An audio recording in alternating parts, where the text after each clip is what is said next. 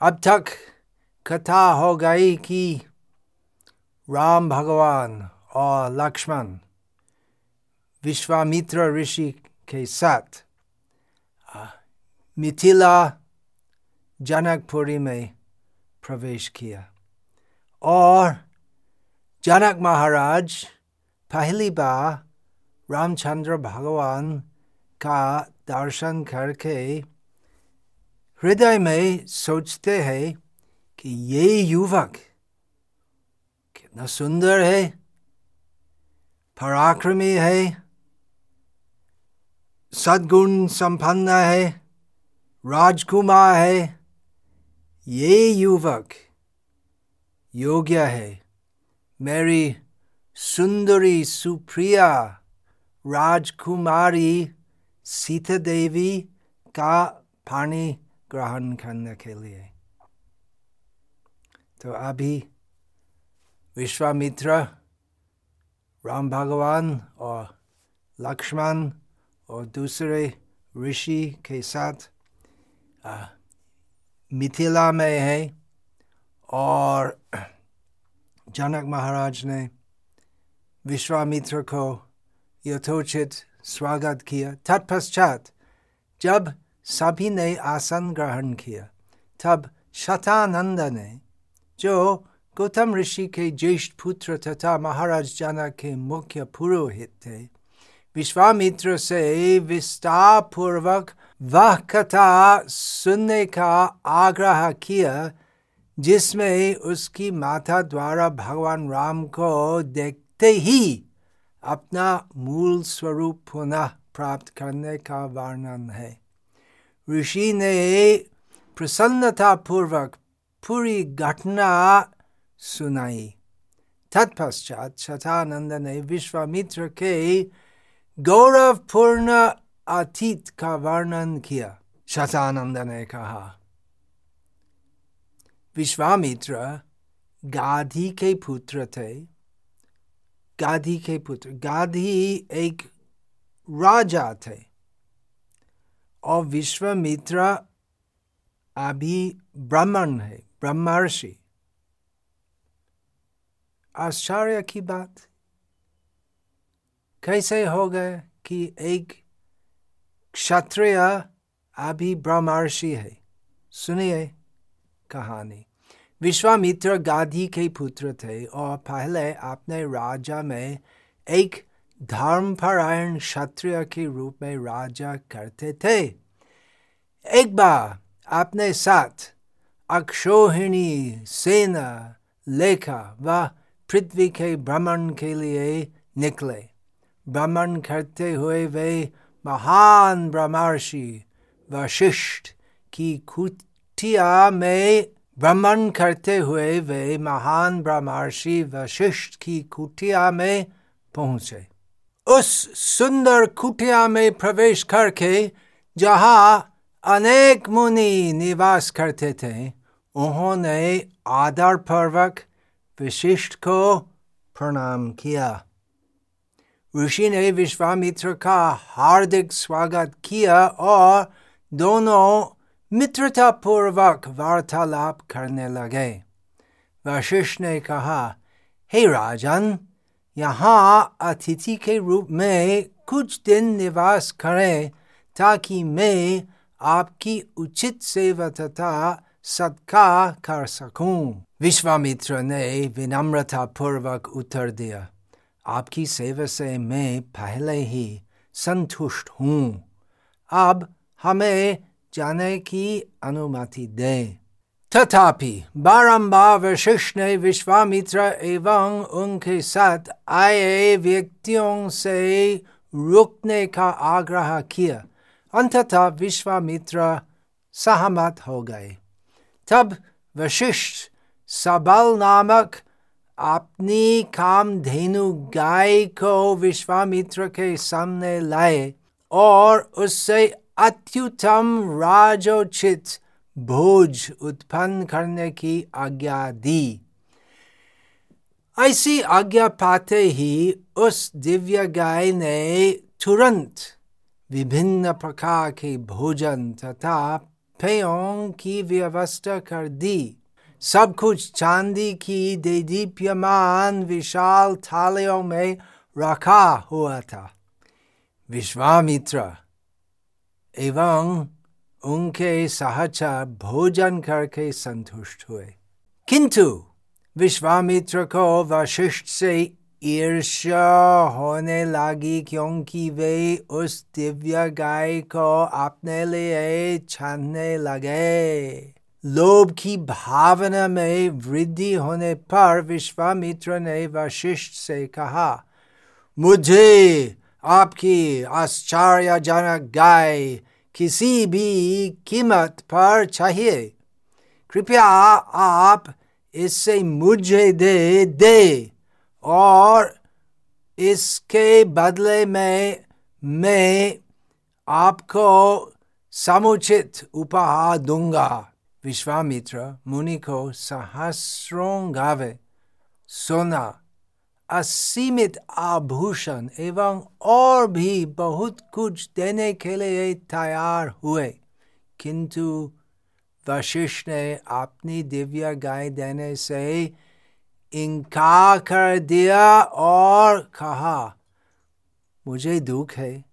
किंतु दस अरब गायों के विनिमय में भी मैं इस कामधेनु को स्वयं से पृथक करने में असमर्थ हूँ यह कामना पूर्ति करने वाली गाय मुझसे अलग नहीं हो सकती क्योंकि यज्ञ कार्य के लिए आवश्यक वस्तुओं को प्राप्त करने के लिए मुझे इसकी आवश्यकता है तब विश्वामित्र ने उत्तर दिया नीति के अनुसार यह गाय मेरी होनी चाहिए क्योंकि राजा की प्रत्येक उत्तम वस्तु का अधिकारी एक राजा ही होता है चूँकि वशिष्ठ की अस्वीकृति ने विश्वामित्र की इच्छा को और भी उत्तेजित कर दिया अतः राजा मुनि को और भी बहुत कुछ देने को तैयार हो गए। किंतु वशिष्ठ ने गाय देने से इनकार कर दिया।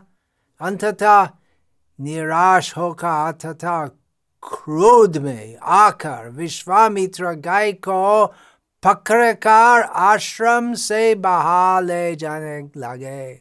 ऐसा किए जाने पर कामधेनु करुण स्वर में विलाप करने लगी।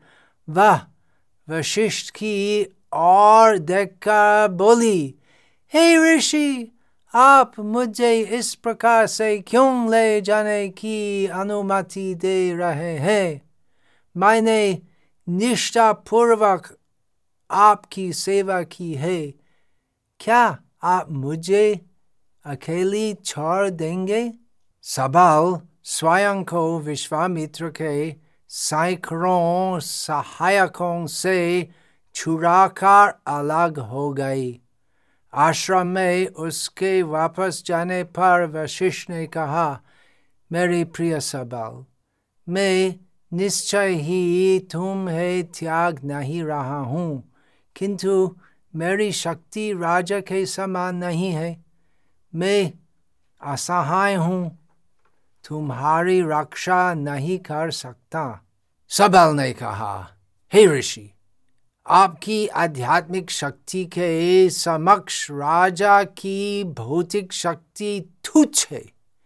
यदि आप मुझे आज्ञा दे तो मैं आपकी विशिष्ट शक्ति का उपयोग विश्वामित्र की सेना को स्वयं पराजित करने हेतु करूँगी। जब वशिष्ठ ने अनुमति दी तब सबल अपने शरीर से असंख्य उग्र युद्धाओं को उत्पन्न करने लगी जो विश्वामित्र की सेना का नाश करने लगे किंतु शक्तिशाली राजा ने उन सभी को नष्ट कर दिया उसकी क्षत्रिय भावना और भड़क उठी उन्होंने सबल को लालकारा की यदि उससे युद्ध जारी रखना है तो वह अधिक योद्धा उत्पन्न करे। देखिए,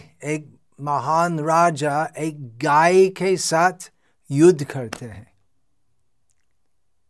परंतु ये गाय सामान्य गाय नहीं है, दिव्य गाय है। सबल भयंकर योद्धा उत्पन्न करने लगी जो उसके थनों योनांगों गुदा एवं शरीर के अन्य भागों से उत्पन्न हो रहे थे इन पराक्रमी योद्धाओं ने विश्वामित्र की संपूर्ण सेना को पराजित कर दिया यह देखकर विश्वामित्र के सौ पुत्रों ने क्रोध में आकर वशिष्ठ पर आक्रमण कर दिया किंतु ब्रह्मर्षि ने एक शक्तिशाली गर्जना के उच्चारण से ही उन सभी को भस्म कर दिया इस प्रकार विश्वामित्र न केवल अपनी सेना अपितु अपने पुत्रों को भी खोकर हतोत्साहित एवं उदास होकर चले गए विश्वामित्र अपने एकमात्र जीवित पुत्र को अपना राज्य सौंप कर शिव को प्रसन्न करने के उद्देश्य से वन में तपस्या करने चले गए कुछ समय पश्चात शिव विश्वामित्र की तपस्या से प्रसन्न होकर उन्हें वरदान देने के लिए प्रकट हुए। प्रसन्न विश्वामित्र ने सभी दिव्य अस्त्रों का ज्ञान प्राप्त करने की अपनी इच्छा प्रकट की। शिव जो सरलता से प्रसन्न हो जाने के कारण आशुतोष के नाम से जाने जाते हैं। ने विश्वामित्र को उसकी इच्छा पूर्ण हो जाने का वरदान दिया। इस प्रकार विश्वामित्र, जिन्हें पहले से ही अभिमान था, दिव्य अस्त्रों को प्राप्त करके तथा अपने अजय पराक्रम का विचार करके और अधिक अहंकारी हो गए। विश्वामित्र सीधे वशिष्ठ के आश्रम पहुँचे और क्रूरता पूर्वक अस्त्रों से इस प्रकार वार करने लगे जिससे ऐसा प्रतीत होने लगा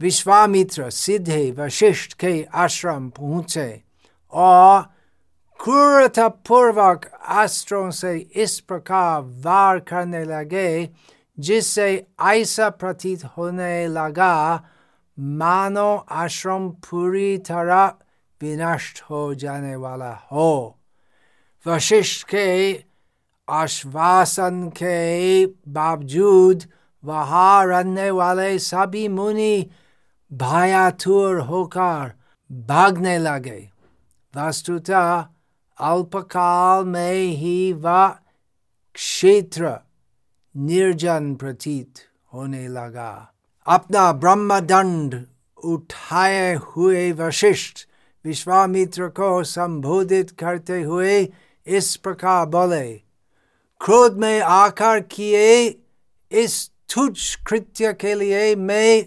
अभी तुम्हारा अभिमान भंग करके तुम्हारे तथा कथित पराक्रम की निरार्थकता सिद्ध कर दूँगा।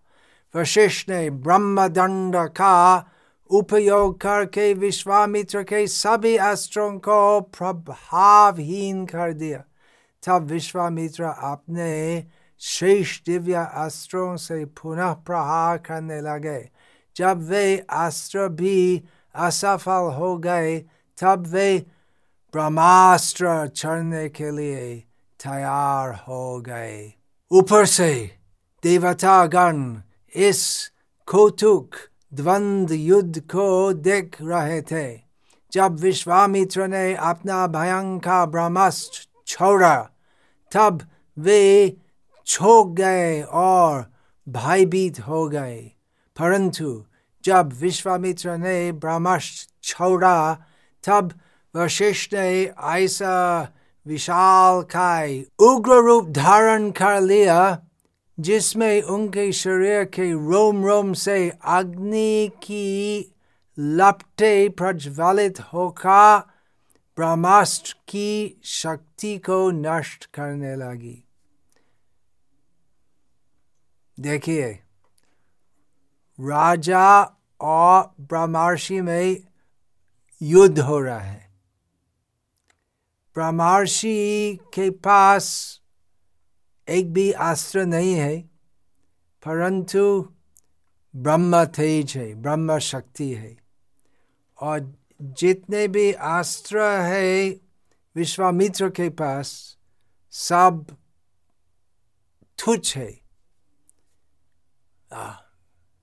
वशिष्ठ ऋषि की शक्ति के सामने। वशिष्ठ द्वारा प्रदर्शित उस उग्र रूप को देखकर सभी अचंबित हो गए वस्तुतः ऋषि के पराक्रम को देखकर मुनिगण वशिष्ठ से प्रार्थना करने लगे ब्रह्मास्त्र को निष्फल करने के पश्चात वशिष्ठ ने पुनः अपना मूल स्वरूप धारण किया क्षत्रियों के दुर्बल पराक्रम की भर्सना करते हुए विश्वामित्र युद्ध छोड़कर चले गए इतने सारे वर्ष तपस्या किया परंतु एक मुहूर्त में मेरा सब प्रयास निष्फल हो गया ऐसे सोच के विश्वामित्र हताशा हुए चले गया ब्राह्मण ब्राह्मणत्व की शक्ति को श्रेष्ठ जानकर विश्वामित्र ने यह तब किया कि वे भी वशिष्ठ की भांति ब्रह्मर्षि बनेंगे तत्पश्चात वे अपनी पत्नी के साथ एकांत वास करने लगे और कठिन तप करने लगे और उस समय उन्हें चा पुत्र हुए सहस्र वर्षों के पश्चात ब्रह्मा विश्वामित्र के समक्ष प्रकट हुए और उन्हें पहले राजर्षि पद का वरदान दिया। किंतु ब्रह्मा के चले जाने पर उन्हें ऐसे वरदान की प्राप्ति की तुच्छता पर लज्जा आए। केवल ब्रह्मर्षि का पद प्राप्त करने के अपने निर्णय में अटल विश्वामित्र पुनः कठिन तपस्या में लग गए उसी समय इक्ष्वाकु वंश का त्रिशंकु नामक एक राजा अपनी राजधानी अयोध्या में शासन करता था इक्ष्वाकु त्रिशंकु अयोध्या के राजा थे सब राम के पूर्व पुरुष थे वह त्रिशंकु। इस इच्छा के साथ यज्ञ करना चाहता था कि वह मानव शरीर में ही स्वर्ग चला जाए, बिना अपना शरीर परिवर्तित किए। उसने वशिष्ठ से उसका पुरोहित बनने के लिए आग्रह किया। वशिष्ठ विश्वविख्यात थे, महान ऋषि थे, इसलिए महाराज त्रिशंकु उनको बुलाना चाहते थे उनका यज्ञ कार्य संपन्न करने के लिए किंतु वशिष्ठ ने यह कहकर अस्वीकार कर दिया कि इस प्रकार का यज्ञ कार पाना असंभव है उसके पश्चात त्रिशंकु ने यज्ञ कार्य में संलग्न वशिष्ठ के सौ पुत्रों के पास जाकर उनसे अपने यज्ञ में सहायता करने की मांग की। किंतु जब उन्हें अपने पिता की अस्वीकृति का ज्ञान हुआ, तब उन्होंने क्रोधित होकर अपने गुरु की अस्वीकृति के पश्चात उनसे सहायता मांगने के प्रार्थना की।